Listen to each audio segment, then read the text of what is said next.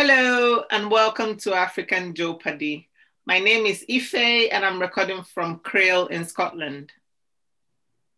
Hello everyone, uh, and I'm Dihia Bel Habib and I'm the co-host of African Jeopardy and I'm recording from Vancouver in Canada. Today, we will be talking about cybersecurity in Africa. And I am so excited because we have an amazing guest to talk about this subject with us.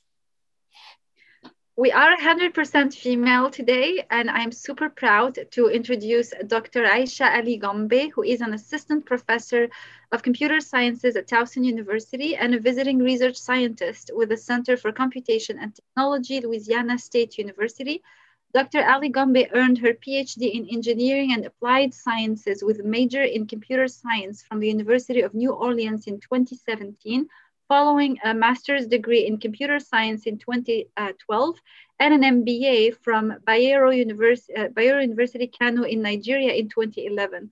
Her expertise and research interests are in cybersecurity, reverse engineering, and digital forensics.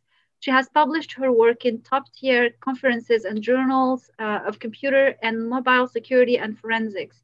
Dr. Ali Gombe is a recipient of early career NSF CR2 grant and total final um, uh, e, uh, total final undergraduate merit scholarship in Nigeria, amongst other recognitions. I am super happy to introduce Dr. Uh, Aisha Ali Gombe. So um, welcome. Thank you very much. Thank you so much for being here. So the first question, obviously, given that we have you, the expert in our midst, is what is cybersecurity? And I mean, why should we be cybersecurity aware?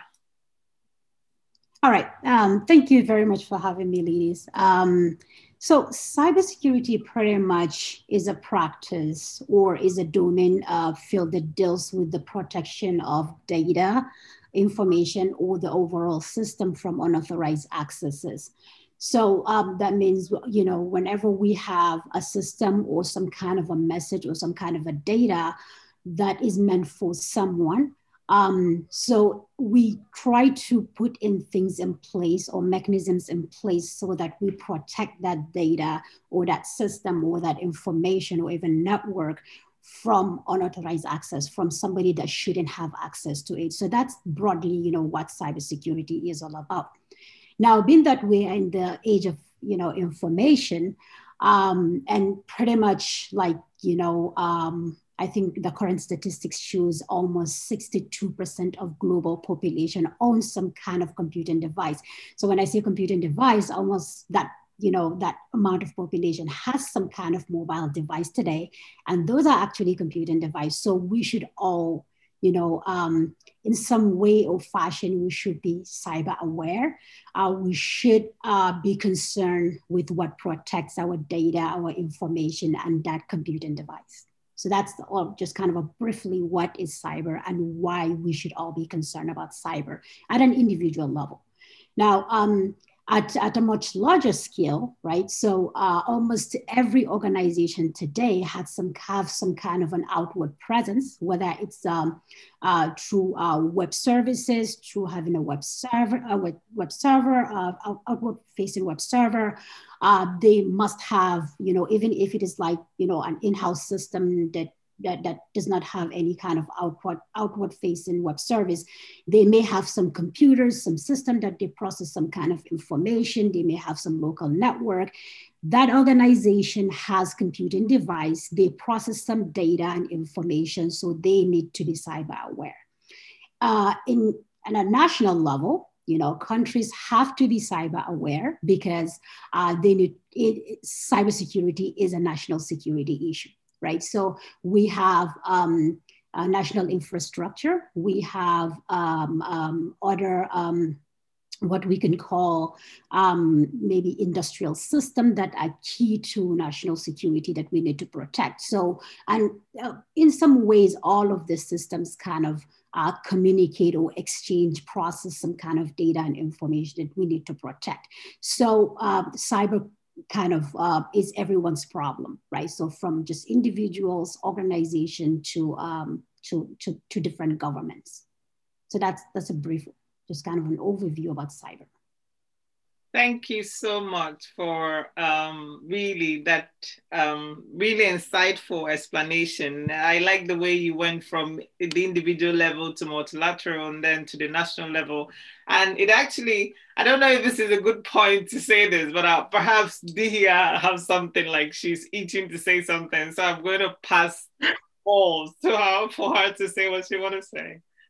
You know, I love stereotypes. If you don't, you so I just like to play. We said this earlier. Just like to play a little bit with this and to make sure that our audience understands because they, they they they may not like me. Uh, I'm a novice in this. I don't know much about it. So uh, I'm going to use stereotypes and try to educate myself there.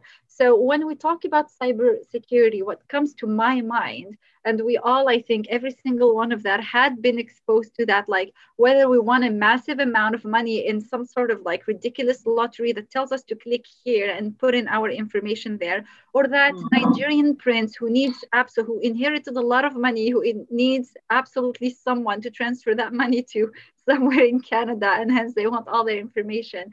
So, and then we talked about um, hackers from China, for example. So, how does that trend? What does it look like? This is my question. What does it look like in in real life? Like, what are the things that we need to be watching for? Is this actually what we're talking about when we're talking about cybersecurity, or is it something that happens in the shadows and we don't see it? Right. So, um, uh, when somebody reach out to you, you know, kind of trying to scam you, you must have something that that person is after for that person to coming, right? So most likely the person is looking after getting access to your bank account, getting access to your login details for an email, getting access to, you know, maybe your um, uh, uh, login, some some login details for some important uh, you know account or profile that you have, right? So that's all about what scammers, uh, you know, why they they come after you. So when you look at it, they're after some important information, and that information ideally should be protected, right? So that information, if the scammer get access to that information, that becomes uh, an unauthor- unauthorized entity having access to that information. So that's what where cyber comes into play. We'll call such kind of um, uh, scam uh, phishing or spear phishing. Um, and this, this technique is as old as, uh, I will say, the beginning of cybersecurity. And it is still valid today. And actually, I do teach my students about phishing and spear phishing when we talk about the different, different kind of cyber threats and when we talk about different kind of malware. Now, uh, with, with this, um, so when we talk about uh, uh, uh, this phishing, they, for for the most part, this kind, these techniques they use what we call social engineering. So social engineering is uh, a technique where uh, you know, somebody reach out to you and try to kind of cajole you, whether with money because you know he think that will excite you, or whether you know, uh, I'm sure like if you are in the academia, you've re- received tons of scam emails that says, you know, we're inviting you to be a speaker in this place, right? And then you click on it, and then somehow like you're divulging your information, right? So uh, they, they they wanted something, and they craft the email, you know, to to look like a legit email and maybe even the email address maybe look maybe coming from you know it, you know may look like something like a legit email address coming from like an organization you kind of trust or maybe from your bank that you kind of trust. Uh, or it may just even you know uh, if there's that greed for money maybe they're targeting you know people that they think you know uh, you want to make you know cash much more faster. So uh, it may not even be a legit email but they construct the email such that um, you can fall for it. So we call that social engineering because it's a very targeted attack. They use the psychic, they use you know words that they you know they think they're gonna you know uh, you're gonna um, accept or you're gonna uh, you know feel that that's legitimate. Now, uh, for social engineering attack and you know that comes in the realm of phishing and spear phishing is still an ongoing problem. It's still an ongoing research problem in the cybersecurity world. One thing, because this is not something that could be solved completely using technology, right? Because whatever kind of technology I'm going to put in place to protect you from an email scammer, it is only when you really make that effort to protect yourself that is when um, you know that technology is going to help you it's going to protect you right so but uh, there've been a lot of research going on in this area where you know uh, the uh, uh, things like using machine learning using natural language processing to kind of understand how normal emails are different from you know these targeted social engineering emails in terms of the wordings in terms of whether you've ever received email from a particular you know geographical zone you've ever received email from that email address you know things from the header. So there've been a lot of you know uh, techniques and tools that have been developed and built into your email server so that such that they can filter those emails and kind of try to you know highlight or pinpoint to you or even flag it that says you know this is not you know we think this is not a legitimate email but you have to use your own discretion to to uh, to kind of determine whether that's a legitimate email or that's not a legitimate email. So one thing I also want to mention in this regard is in cybersecurity, we always say the human is the weakest link because whatever you do in cyber, whether, you know, not even like targeted social engineering attack, but even like an attack within an enterprise, if the user succumb to that attack, then it makes it easy to exploit that organization, or it makes it easy to exploit that national security, um, you know, uh, a system that you're trying to protect. So the, the human has to be aware of like you know things they need to do. You have to be aware that these things are real. Uh, it may be that you know you receive 100 emails and none of them is a scam. That doesn't mean like the next 101 wouldn't be a scam and you might fall for it. And that may be detrimental to you and it may also be detrimental to maybe your organization and and so on and so forth. But you know one last thing here is just uh, we always think that you know when somebody hack our email it is only our own problem. But just remember your email might be your organization email. It may have some you know very sensitive um, correspondence between you and your you know top bosses. It may have some schedules. It may have some private information that you're privy to because you know you are part of that organization. So if you have a scammer having that access to that you know such kind of um, messages then that may have some you know much larger effect than what we normally think it will have. Thank you again for really not only extensive explanation, but really is also very insightful and very easy to understand. My my next question actually relates to so we know based on what you've said that most of the time or some of the times that um, threats, cybersecurity threat might uh, manifest in the way that people send us emails and something phishing, as, as you called it.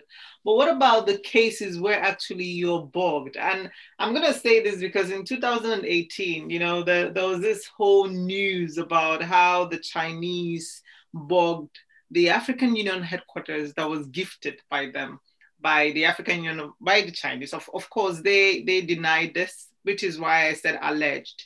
So what about when there, there's a case of bugging, and obviously as a continent, if if this is actually true, this is a very expensive, yeah. expensive threat because literally this is where the heads of state, heads of government come to discuss critical issues.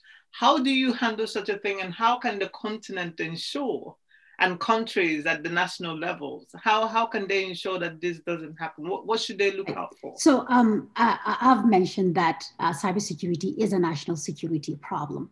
And uh, uh, it isn't so um, in today's world uh, when so just to kind of give you a little bit about history of i'm a teacher so sometimes the way i explain things I, I like to start from like the you know the lower to the higher so just kind of bear with me. But just to kind of give you um, a history of uh, like malicious software. So most cyber attacks today, they, you, they, are, they are carried on using what we call malicious software. So malware or malicious software are just piece of software that run on your device without authorized accesses and they're designed to perform some illicit or illegitimate activity, something you haven't authorized to do. So uh, instead of like, you know, an attacker like, you know, in real life kind of getting access to your machine and doing things, the attacker can just install a software and the software does that, you know, for the attacker. So it, it kind of an evolution. Uh, we malware started as you know very simple programs that you know um, that performs you know very simplistic things like you know maybe activism. You know you're an activist you don't like what an, a corporation is doing you know uh, and a hacker can send a malware into that organization and just like pop a message that says you're doing you know this nasty thing and we're not happy. But that over the years it has evolved into like a crime organization. And today malware is used for cyber warfare. And i'm sure you've had that word before. So every country has to take cybersecurity extremely serious because every country in this world is looking after itself, right? So there has to be a policy with regards to what we allow other countries to be able to do. Before I get to that bugging of the AU headquarters, I just want to give you just a couple of examples here. Like in the United States, this is where I reside. There was a time where there are a couple of Chinese phones were not allowed in this country, just because there was a research that showed those phones were designed with software inside. So it, there, there's a piece of code that runs in these new phones that actually track information, right? So then we have in Africa, so going back to that context of the AU headquarters, you know, I'm not like I'm, I'm not a policy expert in terms of like governing and all that stuff but if i remember that headquarters was built by chinese right so they built and they kind of, um, if you will, set up all the systems. Now, is there a possibility that they built something into that system for tracking? Absolutely. Most countries do that, right? So we have to be extremely careful when we sublet or when we, uh, you know, subcontract those kind of things to other countries whatever is their own interest, their countries come first before our countries. So when you're building something of national importance, it has to be taken in that way, especially when cyber is involved. You have to make sure that the building of the system, the setting up of the system, the networking of the system is done with people that have the same uh, sense of uh, um, uh, national priority as you do, right? So if you sublet it to another country that doesn't have the same priority as you do, their country's priority comes first. Now, in our case, we're building an organization for African Union. Ideally, is supposed to be built and network and designed by Africans because we're going to put in our priority into that first. There's nothing that's going to stop a Chinese or you know Chinese government or company bugging this because the more data, the more information they can get from us, the more they can easily track what is happening and you know they can use it for their own national security interest, right? So this is something that we have to be very mindful about. I know in Nigeria, a lot of people use Chinese phones uh, easily, like, you know, it's the cheapest phone. I mean, cheapest technology, you can just easily go buy it. Do we know what's inside? Absolutely, we don't because we don't really do research to find what's in there. But a lot of countries do ban when you sell such kind of devices in their countries. Now, it's not only phones today, we have smart everything. We have IoT technologies where we have smart toasters, smart thermometers, smart everything. Like, I mean, pretty much we have smart homes, smart offices, smart cities, and all that. Maybe some of these are not everywhere in our countries in you know maybe africa everywhere. But they are in some of the cities in africa some of the offices are becoming smart offices. Do you know where that your you know smart thermometer is coming from? Do you know what kind of information is sending back and forth? I mean the whole world is a global village. All you need is an ip address and you can send information back and forth from right where i'm sitting here to where you're sitting to where i mean pretty much we're on Zoom, right? So, and we're communicating, we're seeing each other, we're talking to each other, right? And we're not breaking, our information is then sent like right within the, the seconds or in, in, you know microseconds that we're talking right? So this is pretty much what's happening. We have sensors with these iot technologies. We have our mobile devices that tracks almost everything around us. And this information is packed and you know maybe transferred somewhere uh, there was recently a paper, I can't remember the author of the paper, but the paper, um, uh, it's, it's actually an article in one of the newspapers that says data is the new oil, right? So the more data you have about people, the more richer you are. I mean, that's why almost every organization is trying to get as much as they can from you, right? Facebook is getting everything from us. You know, Zoom is actually getting things from us. The, the Twitter is getting all the data they can get from us because the more you have data about people, people, the more rich you are, and you know you can you can you can manipulate that data with artificial intelligence and deep learning machine learning and all that. You can you can do a lot with the data and pretty much you know you own the world. So uh, but i mean to round up this one this question is bugging can happen. Usually this kind of bug is not about uh, you know somebody receiving an email like normal phishing attack. It's something that is going to be built into the system and then you know that the, the system is, is completely hacked. Like you cannot remove the bug from the system because it's built into the system. There are other bugs where somebody has to break in the bug. I don't know if you've heard of um, the attack that was carried out in uh, in iranian nuclear uh, um, um system where uh, the you know so the, the, the, story about that attack was uh, it was initially on a USB device. So the, the, the malware was built on a USB device and it was thrown into just the premises. And somebody found the USB and I was like, what USB was that? And just like plug it onto the system to see what was there. And that was how the system was infected. And then they used that infection, moved through the system, and they were able to infect the Iranian centrifuge. Pretty much those centrifuges were, were killing themselves. They were boiling they were dying, but they were sending information to the uh, to the anal- an- analyst systems that they were good, like everything was good, but they were just like frying each other, you know. But they were sending false information. So that was cyber warfare right? So, but they, you can do it, you can have it in multiple different ways, right? Mostly, yeah, it could be built into the system, it could be sent in terms of an attack over the network or, you know, physically. But countries do that. You know, this is unfortunately 21st century uh, warfare. I, I'd like to think of myself as smart, but I think I've been completely a complete idiot there too. Because one time my mom found a, a USB key on the plane, and she brought us like, oh, somebody might have lost lost something very important. I was like, oh, let's see what's in it. You know, just plugged it into my computer.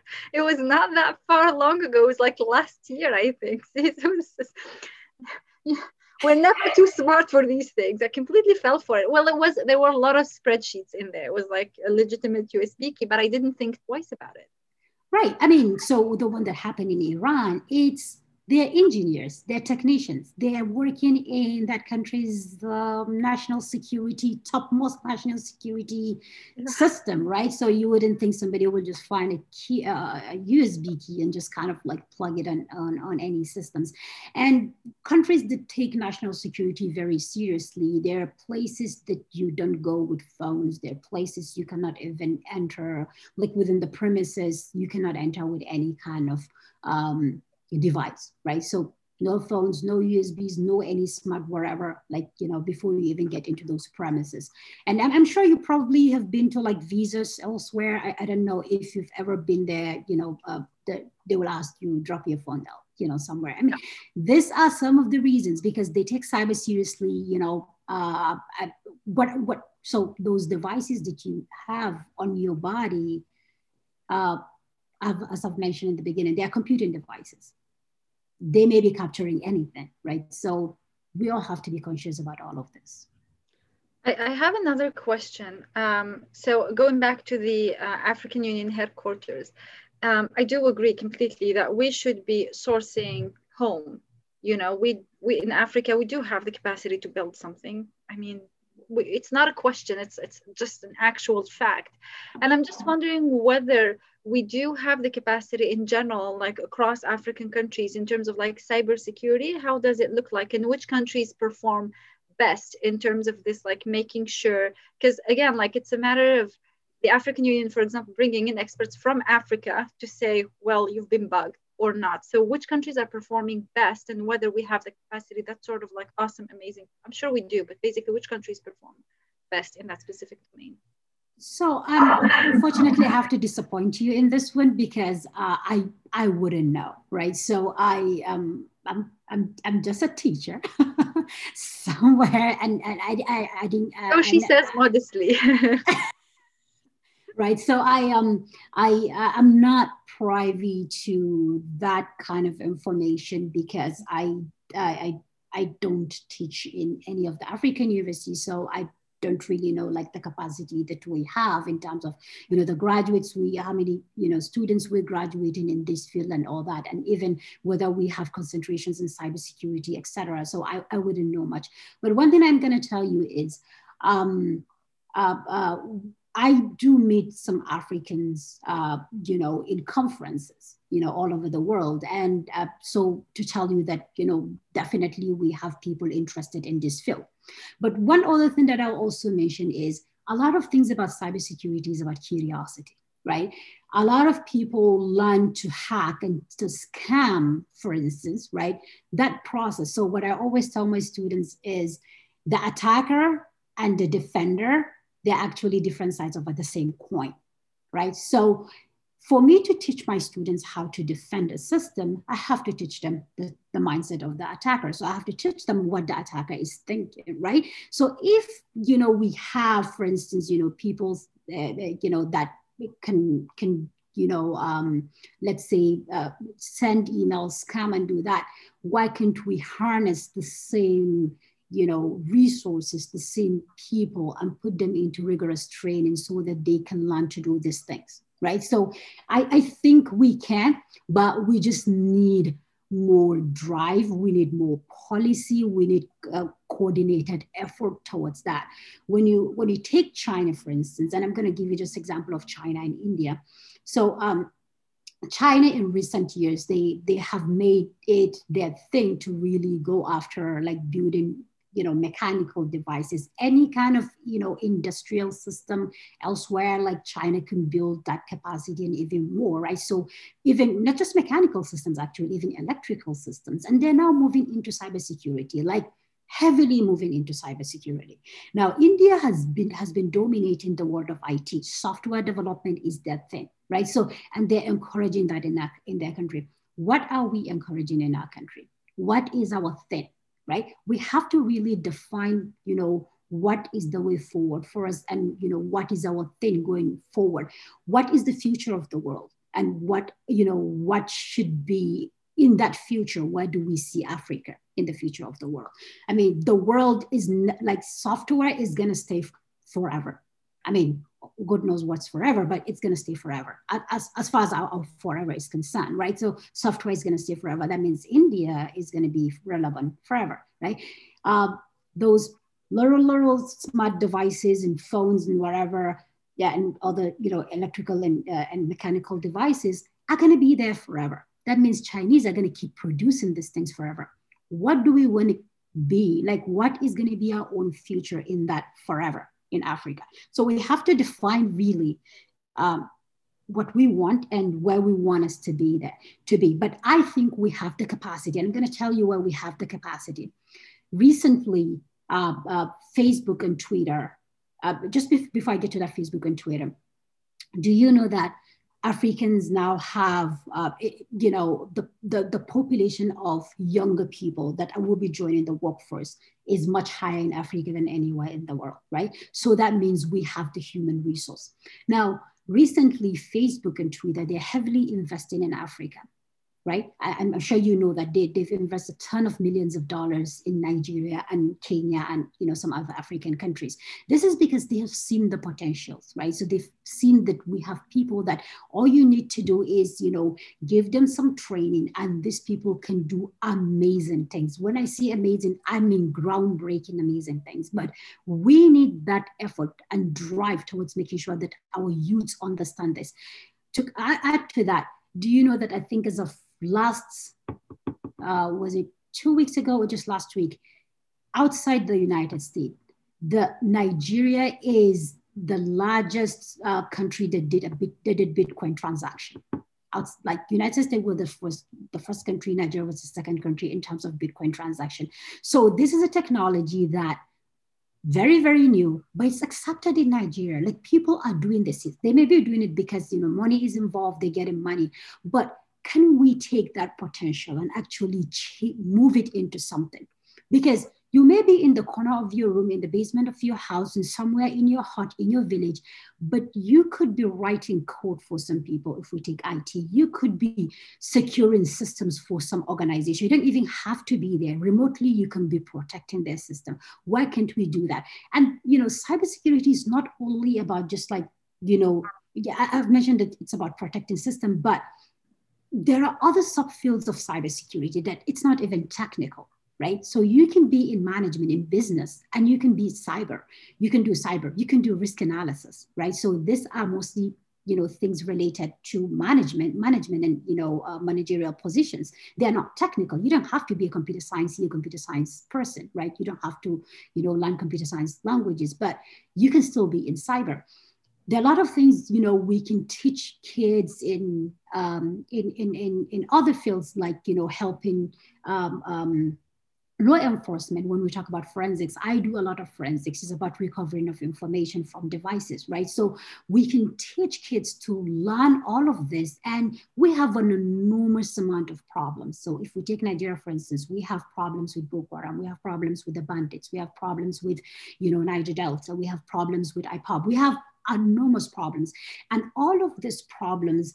When we look at the way our security operators try to you know, deal with these problems or handle this problem, we can see the lapses in intelligence gathering, right? So why can't we take some youths, train them in intelligence gathering? The more we can you know, utilize intelligence gathering, it's going to help us some, solve some of this problem, right? But we need the skills. We need to provide these kids with skills, our younger generations with the skills they need for us to be able to build these things ourselves, right? So I think before we get to talking about you know our building you know systems for our AU and whatnot, but I, I, I honestly believe like we have the expertise within our countries to build that. I think that is even you know and on it's it's um it's it's not an, a big issue. We should do that, and we should have we shouldn't have sublet that. But that's a political thing that you know i'm not into politics to to say that but personally i think we, we should. But more importantly i think we should channel our energy towards you know having a vision for africa having a vision for african youth generation giving them you know the skills the 21st century skills that they need to survive right? And i think information technology um, cybersecurity is something that we can we can you know we can drive and we can we can uh, uh, uh, we can make it our thing right? So we can make it something that africa will be very very proud of. You have spoken so passionately about not only cybersecurity but also how we can actually do things differently to you know get the budding youth population to become more productive not only for their respective countries but also for themselves and interestingly, I like the fact that you talked about, you know, cryptocurrency. And that actually got me thinking about, you know, the important role our governments can can play in either making or marring any like pro- progress that that we aspire to. And this brings me to the point that just a couple of days ago, the Nigerian government decided to ban cryptocurrency. You know, at a time when we know that a lot of young Nigerian youths ban Yep. Just the, the Central Bank of Nigeria decided to ban it. I wonder if you, I mean, in your wisdom, given the work you do and the research that you do, is there any practicality? I mean, is there any justifiable reason for this other than just come out and say we are acting in the best interest of Nigeria? How? How, how is that even, you know? So I wonder if you have anything to say about that. So uh, I, I, try as much as possible to stay away from politics. It's, it's a very uh, heated political argument in the Nigerian uh, cybersphere, right? So I, I, I don't want to look at it from the political point of view, but you cannot really give reason without looking at it from national security issue, right? And I, I somebody that is that is in cyber, I have uh, worked for um, uh, developing, so I've worked closely with people in NSA, in, in the National Security Agency here in the United States.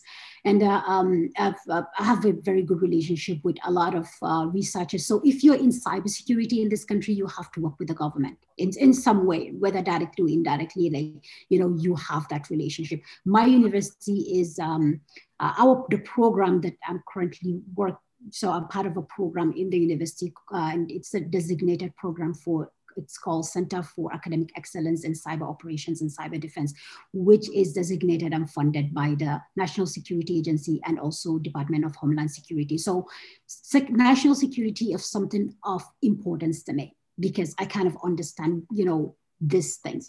Now, when we talk about cryptocurrency, just to kind of give you a little bit of uh, uh, uh, background, Bitcoin is a cryptocurrency okay?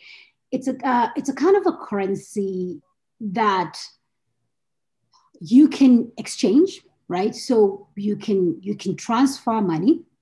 So there's kind of an attribution that you you know you um the person you intend to receive the money receive the money right?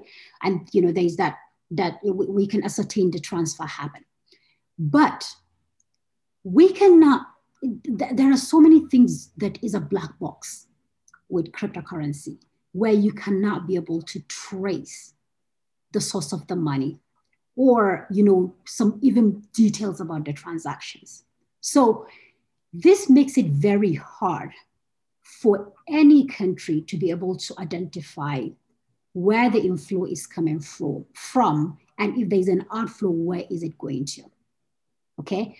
Now in Nigeria precisely, we have an enormous amount of problems. Okay. And we can see these problems, whether it is, you know, again, Boko Haram, bandits, and, you know, a, a lot of other problems across money laundering, right? We can see all of that. And recently, they've been a, a, a case that was, you know, it touched me it touched me really, really bad. It was a case in Abuja that they found a house uh, with, um, was it uh, kids? Uh, they were doing like kids pornography. I don't know if you've heard about that. No. These are a lot of things that are happening, and most of these things are happening in the dark net. And the way you know payments to these things happen, they happen through unfortunately cryptocurrency because you cannot trace that. You cannot trace what is happening. So with a lot of our problems, it does it make sense for government to kind of say we've figured out a couple of these things are happening and these are some of the ways of payment and we want to stop it until we figure out how we can do this i think yes if you take national security as an important thing i know there is no trust with you know population and the government because they don't really you know uh, the government is not doing more to them so there is lack of trust for a very long time. But we have to see beyond that and we have to see the fact that there are a lot of things that could be that you know cryptocurrency could influence so bad and they will continue to do that. Now we will not, we cannot say 100% that, uh, you know, for instance, Boko Haram sponsors are using cryptocurrency or like, you know, like we, we cannot, I mean, the government may know, I, I'm not privy to that information, but it's possible, right? So I will say cryptocurrency is here to stay, right? It's, it's, it's, it's here to stay forever. But so if the government want to do something, I will suggest to maybe first before taking up those that kind of policy they need to inform people right?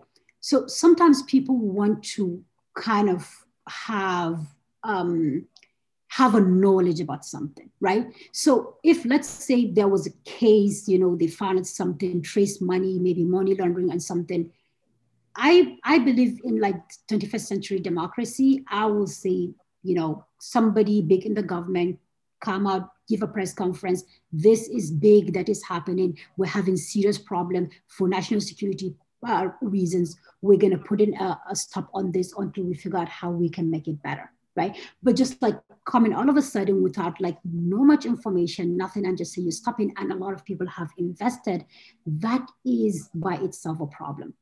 Uh, because legitimately there's a lot of you know you know people have lost money or people are going to lose money right so that is a legit concern to a lot of people and i feel that but when it comes to national security as i've seen it in the united states uh, the countries comes first before anything. And we have to start thinking in that direction. What is good for our country? How can we stop all these crimes and activities that are happening?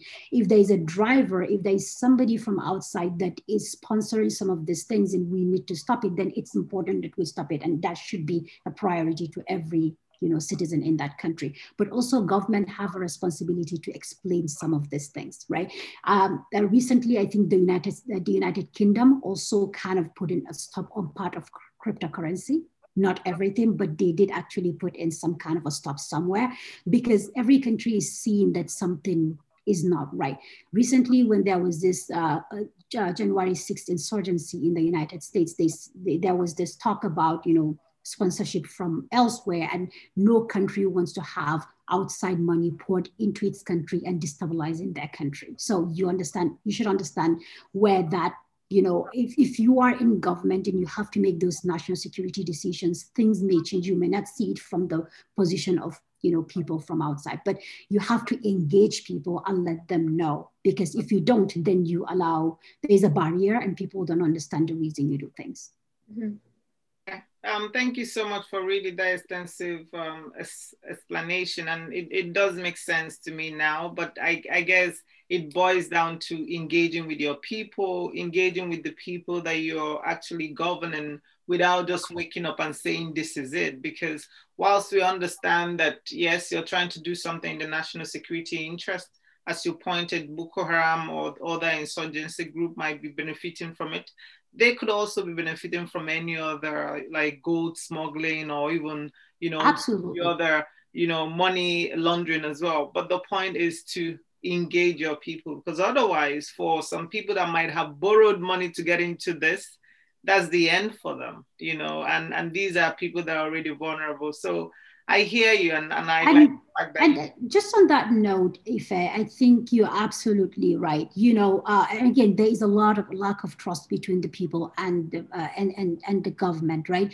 Um, we have seen a lot of Ponzi schemes in Nigeria, and a lot of people keep losing money in the Ponzi schemes where like nothing happens. Like you lose it, that's it, it's gone, right? So people just feel that you know policies will be put in place, and the person that feel the brunt the most, right, of the pro of the you know the policy, like nothing has been done to, to uh, kind of you know soothe that. So it's just you know we put in a policy that's it, you deal with it. But yeah. I think that is a, a big problem with you know governance in Nigeria. Like we, uh, you know, I don't again I don't want to get into politics, but we need to be able to uh, to communicate to the people that we're governing that okay this is a matter of national importance. We have to do it, you know, they, but, you know, if there is something that we have to put in place, we can actually maybe, you know, put in a timeline that okay we're gonna we're gonna stop something at so so time so we can give people some time to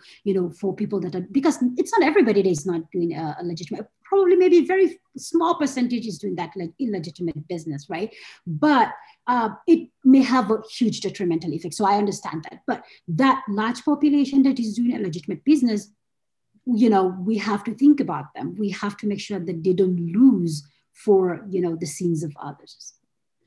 Especially that nigeria is a country of entrepreneurship. So people are kind of there is this culture of taking risk in investment in right. making businesses. And i think that i i i I, I'm not very familiar with like the country's politics, but I do agree with you in terms of like, you know, given some time for people to recover whatever they're gonna like to save whatever they were gonna lose and say, okay, in a week from now, we're gonna, you know, ban all transactions, cryptocurrency transactions and things like that to basically allow people to recover their investment.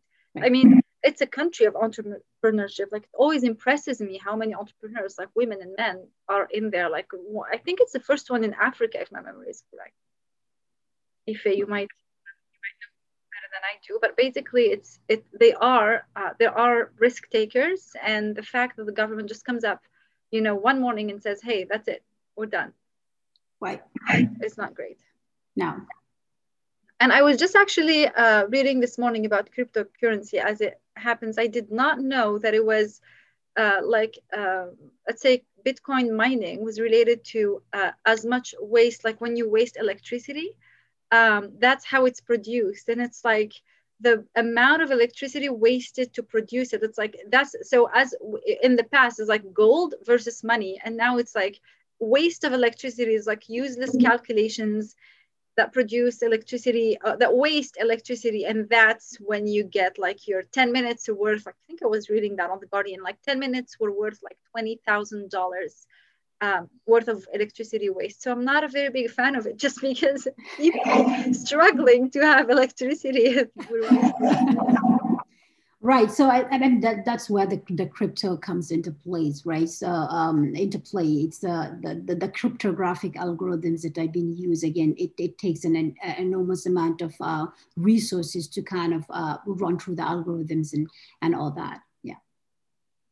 Um, so so far we've really had very impressive conversation, and I'm so excited with the way and the direction you've taken us through. You know, from talking about cybersecurity to sort of understanding these threats to then highlighting the potentials for the African people. You know, the you know, from from from the from the internet, for example, for from cyber or gaining IT experiences that can help them become more um, employable and hopefully we would have much less unemployed population in the future. And this is so exciting because this is actually also something that is well recognized by the African Union. So there's this Agenda 2063 of the Africa we want, wherein, you know, by the 100, 100th anniversary of the African Union in 2063, that we will be this continent that is, you know, beautiful, living sustainably, everyone is employed, the women have equal rights and everything else. And whilst you're talking, I could envisage it because they highlighted the important role that technology have to play. And right. so I wanted to say thank you so much for touching on this. And I wondered if, you know, as a way of trying to ro- round off our, our, our, conversation, the amazing route, you know, the journey that got you from Bayero University in Kano, you know, for, even from your, in Igbo we call it Otakara or nursery, right? From nursery school through those process and, and, and where right. you are now. What advice do you have for that young girls in a village in Algeria, for example, or somewhere in Morocco listening to us, if we're lucky? You know, what advice right. do you have for that African young girl or young boy listening right now? Yeah, so so so that that that's very interesting. Um, just to uh, to, kind of give you a brief, a brief um, background about myself. Uh, I, I, was born and brought up in Gombe. Uh, so I don't know if you know Gombe. Gombe, it's in the northeastern part of Nigeria. Um, so I did my uh, primary school and secondary school education in Gombe, and then I went to University of Abuja, uh, where I did uh, uh, my first degree in computer science in the in I started in 2000, finished in 2005. And then um, after that, I, so within that time I got married and, you know, we moved with my husband to Kano. Uh, he was doing his residency. And uh, um, so that was where I did my MBA. Also, I, I started working at Zenith Bank and I just like threw computer science by the side and, you know, joined the bank and worked three years at Zenith Bank. Um, so that was, I, I then enrolled in BUK and uh, did my MBA. Uh, so then I decided I want to go back to school, and I'm going to come back to that school part. But that was how I I, I moved on to, to, I went back to Gombe State University. I started uh, lecturing there in computer science, and from there I came to the United States for my master's and PhD, and you know I'm where I am right now. But so it's uh it's an interesting journey. Um, I'm like you know, an average girl, average Northern Hausa girl. I'm Fulani by tribe. Um, uh, but I'm, I'm, I'm opportune to be educated because my father was opportune to be educated, right? So he was, um, he was a child of no one and uh, he was educated during the british colonial time you know if your parent is no one then you know you'll be dragged to school and he used to tell us about a story that when he was at um, the school in Zaria. Um, uh, you know, sometimes when it is during the break time, like he he cannot come back to Gombe because it's far away.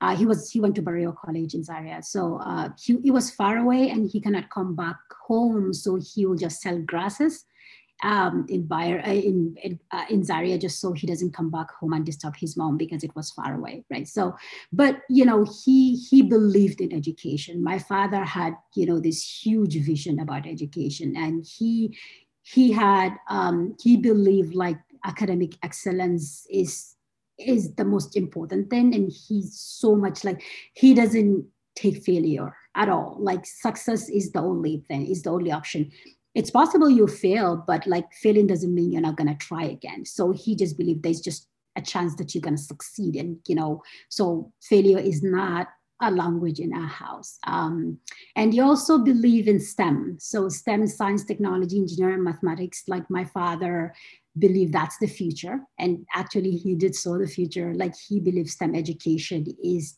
you know the future and he wanted all of us in the house. Like everybody goes into stem education obviously. Not everyone went into stem education but he you know it's something that he was passionate about. He was an engineer by um by uh by uh, by profession. So i think that was that bias. Uh, so um, that he believed in that. And the fact thing was he also believed the future is female. So uh, even when you know uh, a lot of people didn't think like female, you know, women education, girl child education was a thing, I grew up in a house that I never even know that like female education is a problem until when I started growing up and like when I meet people and then people talk about like, you know, the discrimination in families that, you know, they don't take female education important. I was like, for my father, like, you know, when you bring your results after the end of the term, like we are we are assessed in the same way. Boys girls doesn't matter. Like you know boy want to read medicine girl girl wants to go into medicine absolutely the same right? It's you know like when it comes to education my father like you know we are that that equality i've seen it in my home right? It's you know it's so I, I grew up like with that, like, you know, I I don't feel like there's nothing I can do.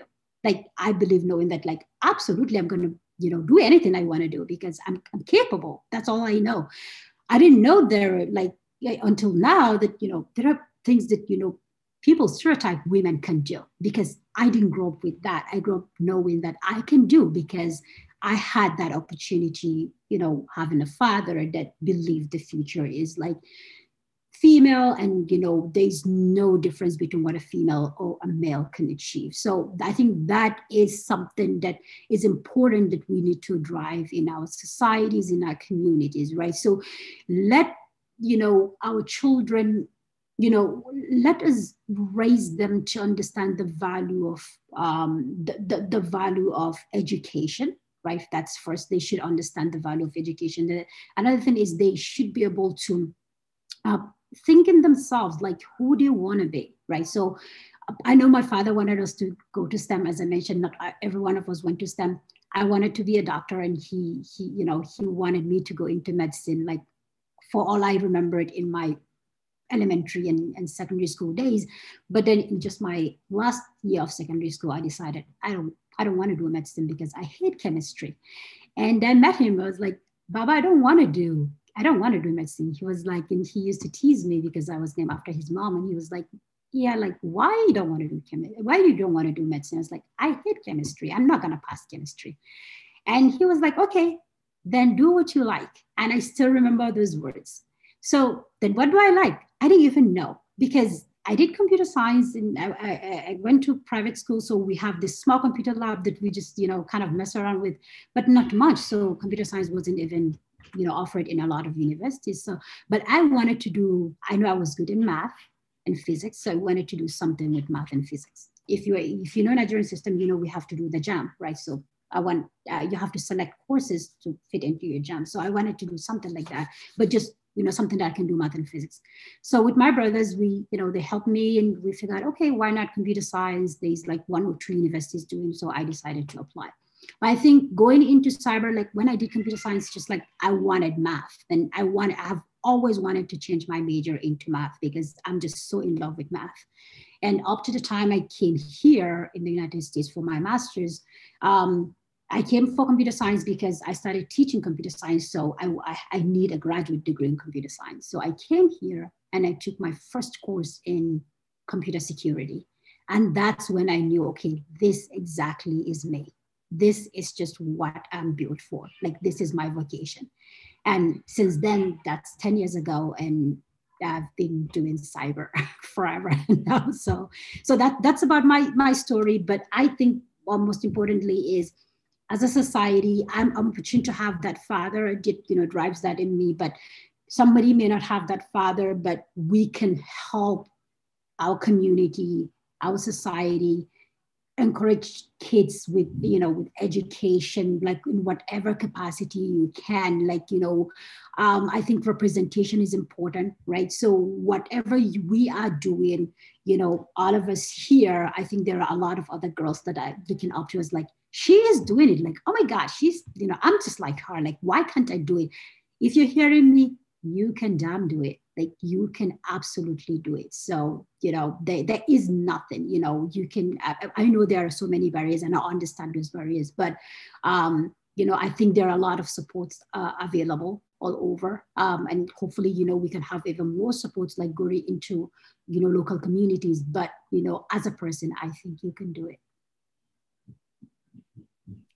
Thank you so very much for that beautiful advice. And thank you also for honoring our invitation. It's been a privilege. It's been a joy. I mean, I could listen to you all day, but obviously we have a time limit. So this yeah. is me saying thank you so very much for being our guest. You're I have welcome. learned so much. Thank you so much for sharing your ex- your experience with us and your knowledge. Um, and Thank I'm you. quite sure our audience is going to love this because it's not the typical subjects that we're talking about. And so this is very much needed. It's in every single person's household that there is this threat. So um, I'm quite sure they're going to love um, hearing your advice and your expertise on this. So thank you so much. Right. right. Uh, thank you for having me, ladies. Bye. Have a good one. Bye bye. Yeah, you too.